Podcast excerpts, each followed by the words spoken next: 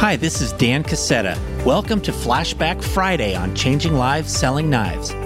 This podcast was created to share inspiring stories from people who are positively impacting the world using lessons and skills they first learned from selling Cutco knives with Vector Marketing Corporation. Episodes feature some of Cutco's most prominent alumni and top achieving current leaders. Flashback Friday is your chance to hear a short piece of one of my favorite past episodes.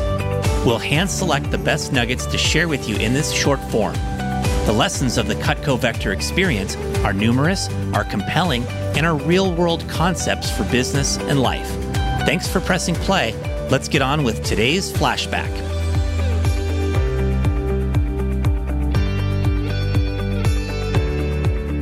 Today, we are flashing back to episode number 128 and the inspirational journey of Dedrick Polite. Dedrick grew up in the Roxbury neighborhood of inner city Boston, and from an early age, education was his way up in life. After being identified as a promising student, Dedrick advanced to attend Amherst College, and he augmented his education through his Cutco Vector experience. After graduating from college, Dedrick spent some time in corporate America while learning and preparing himself for a career in real estate investing. Today, he runs multiple businesses centered around real estate and is in the process of accumulating a massive portfolio of rental properties. He and his wife also teach others by sharing details of their journey through social media. In this short snippet, Dedrick identifies key lessons from his Cutco Vector experience, candidly shares how failures in his business career have heightened his desire for ongoing personal growth, and describes his path towards financial freedom through real estate investing. This is a classic example of how a person can earn more by learning more. While you're striving to move up in life like Dedrick Polite, it helps to find an extra edge to stay sharp. I want to encourage you all to try out Brain Fuel, which was created by another of our very own Cutco Vector alums.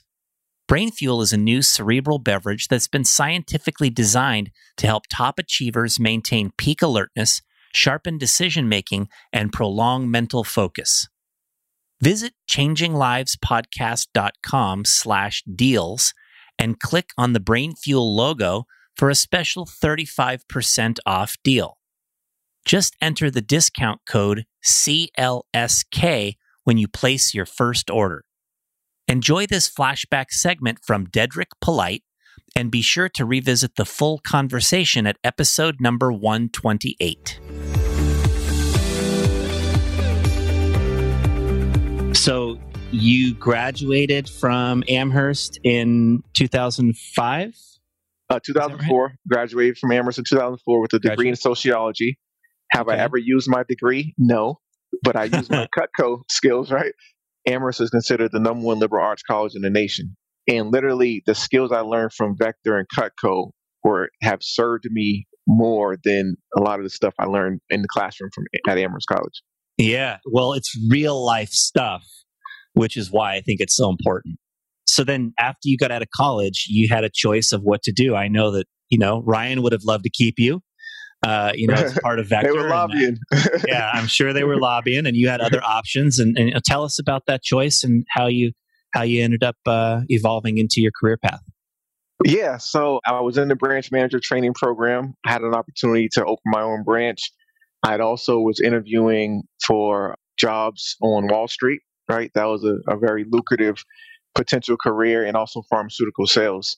So when I weighed the three options, I ultimately ended up taking a job with a um, company called Novartis out of New Jersey, which is a big pharma company. Yep. So I became a pharmaceutical sales rep in the, in the Boston area. Vector helped me land the job because I did a demo for a gentleman. He was a single gentleman. Uh, I got referred to him. He bought like a essential set from me, but he was a, a, manager for a pharma company. So as I'm wrapping up the demo, this is my senior year in, in college, right? It was one of my breaks. I'm selling knives, and he's like, "Hey, have you ever heard of pharmaceutical sales?" You know, he had a suit and tie, very professional, owned his own house in Boston, had a company car. And I was like, no, I don't even know what that is. So he started telling me about it. And he was like, Hey, you know, would you be open to learning about this? I said, Yeah. And I asked him to be my mentor. And he actually became my mentor in my senior high school. And he ended up helping me land the job in, in pharma, working for him. So it was yeah. all through Cutco. yeah, that's awesome. That's cool to hear. Nice. So, how did your career evolve into what you're doing now? So, I did pharma for about six years up until 2010. Uh, the Great Recession hit. I saw a lot of layoffs happen in, in the industry. Um, I didn't get laid off, but I saw people who had been there 15, 20 years getting escorted out the door, right? The great, you know, the 2008 real estate crash had happened. The economy was gone to, uh, you know what. So before that happened, I was like, I need to start planning my exit, right? So I started looking at other avenues, other sales jobs. I ended up getting a job at a company called HubSpot, which is a software company in Cambridge. They modeled themselves kind of like an East Coast Silicon Valley company. So I, I ended up being like employee number 125 there, selling their software.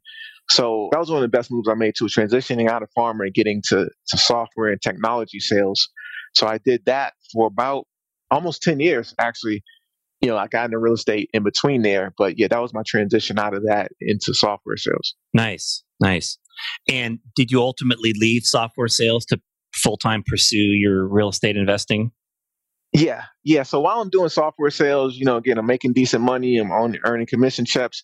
I worked for about three or four companies in between an eight year span. But I mean, I had my successes, I had my failures, right? I still had still had that base of knowledge I learned from Cutco. But at a certain time, you know, you get in some sales jobs. I don't know if you've worked for other companies, but I failed a few times. I got fired from a couple companies from for just non-performance.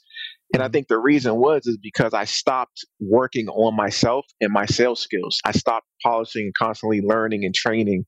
And when I did that, my skills eroded, and some of it was a product I was selling, but you always take personal responsibility. So several times I raised myself from failure back to success, back to failure, back to success over my career. It's happened multiple times. And what I've realized now, I'm 38, is that you constantly have to be learning and growing. Right? If you're not learning and sharpening your knowledge and your skills, your skills are going to go backwards. That's a huge point, Dedrick, that I think everybody should really take in because the reality is that the marketplace changes so fast. And anybody right. who is sort of relying on the person they were one year ago, they're going to fall behind, right? They're not keeping up with the pace. I can remember hearing a story of a person who was asking for a promotion and somebody else got this promotion. And the person said to their boss, you know, how did I not get this promotion? You know, I have eight years of experience. And the boss said, Well, no, you have one year of experience eight times.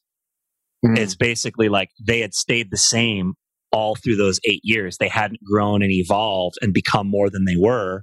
And so they didn't get the chance to advance. Right. Whereas their competition maybe was around for a, a few years less, but had been constantly growing, evolving, changing, having a steep learning curve in life. And that helped that person elevate, right, to a much higher level. So totally. Yeah. So how did you overcome that? Like what made you turn that around and get onto the learning track and and be able to achieve success? So what I realized, Dan, is that again, you got to constantly learn and you're constantly reinventing yourself. Like you said, you don't want to be the same person you were eight years ago, right? Especially in sales people don't care what you did last year or last quarter or what your records were, right? right. Sales code, they're like, what are you doing for me now, right? right? How much revenue have you brought in today? So one of the reasons I, I always love real estate, I remember my manager Dave Drennan. Well, I was I was making these big checks, and he handed me Rich Dad Poor Dad. I was 21. He was like, mm. read this book because he knew I didn't come from money, right? I came from a low income background. And that was one of the most important things right there is reading that book at age 21. It changed how I look at money and it opened my eyes to real estate investing. So I was like, okay, I got to start, I got to get this thing called passive income, residual income. I love sales, right? I love the chase. I love the art of the deal, but I don't want to be doing this when I'm 60, when I'm 70. I want to get paid. I want to do something once to get paid over and over and over again for it. So I'm like, okay, why don't I start buying rental houses, rental properties?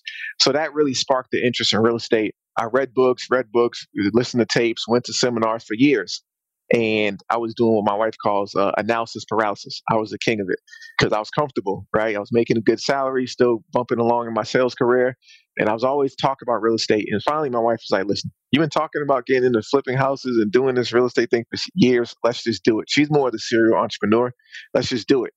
And literally about three, four years ago, we took some money out of our retirement account and we bet on ourselves, and we started investing in real estate.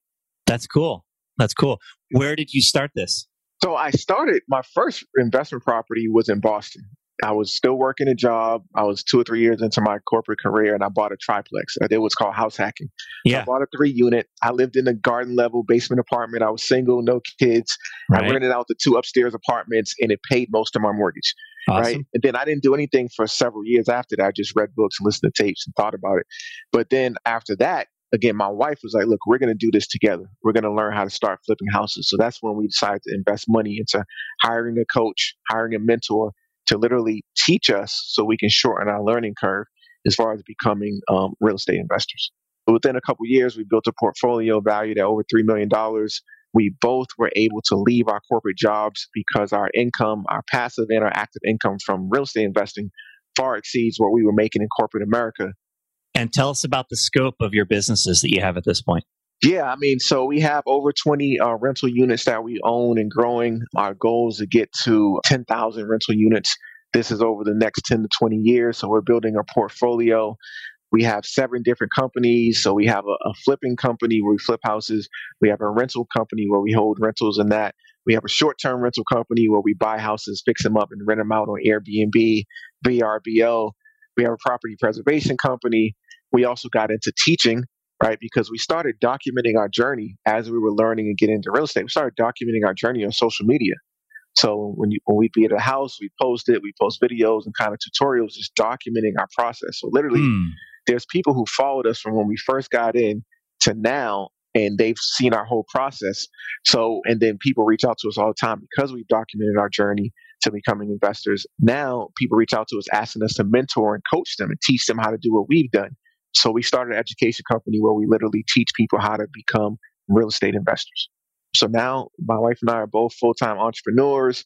We own our own time. We have time freedom. We have financial freedom. So yeah, it's been a great, great ride. Well, so if uh, somebody's a young entrepreneur and they want to have similar success to you, maybe they're not yet ready to get into real estate investing, but they're an 18, 19 year old Cutco sales rep or somebody that's just getting started in life. What do you feel like are a few bits of insight you would have for them on how they can move toward the kind of success that you're having? I would say stick with Cutco. Stick with Cutco as long as you can. Learn those skills. They truly are skills for life. I remember when I was a rep, you know, hearing that and seeing that. And 20 years later is proved true. Those skills I learned how to build rapport, how to follow a system, how to strive for excellence. Those are, are skills and principles that have gotten me to where I am today. So become, strive to be the best Cutco sales rep you can. And then at some point, you're either going to move up in the company into management or go on and start your own business. But the skills you're learning as a Cutco sales rep are indispensable to be successful. Thanks for listening. If you enjoyed today's flashback episode of Changing Lives Selling Knives, you can find the full episode and show notes at changinglivespodcast.com. You can also sign up there to receive free resources from me and some of our amazing guests. Please consider rating or reviewing us on your podcast player and hit the subscribe button so future episodes are automatically downloaded directly to your device. This is Dan Casetta signing off. We'll be back in a few days for our next story about changing lives.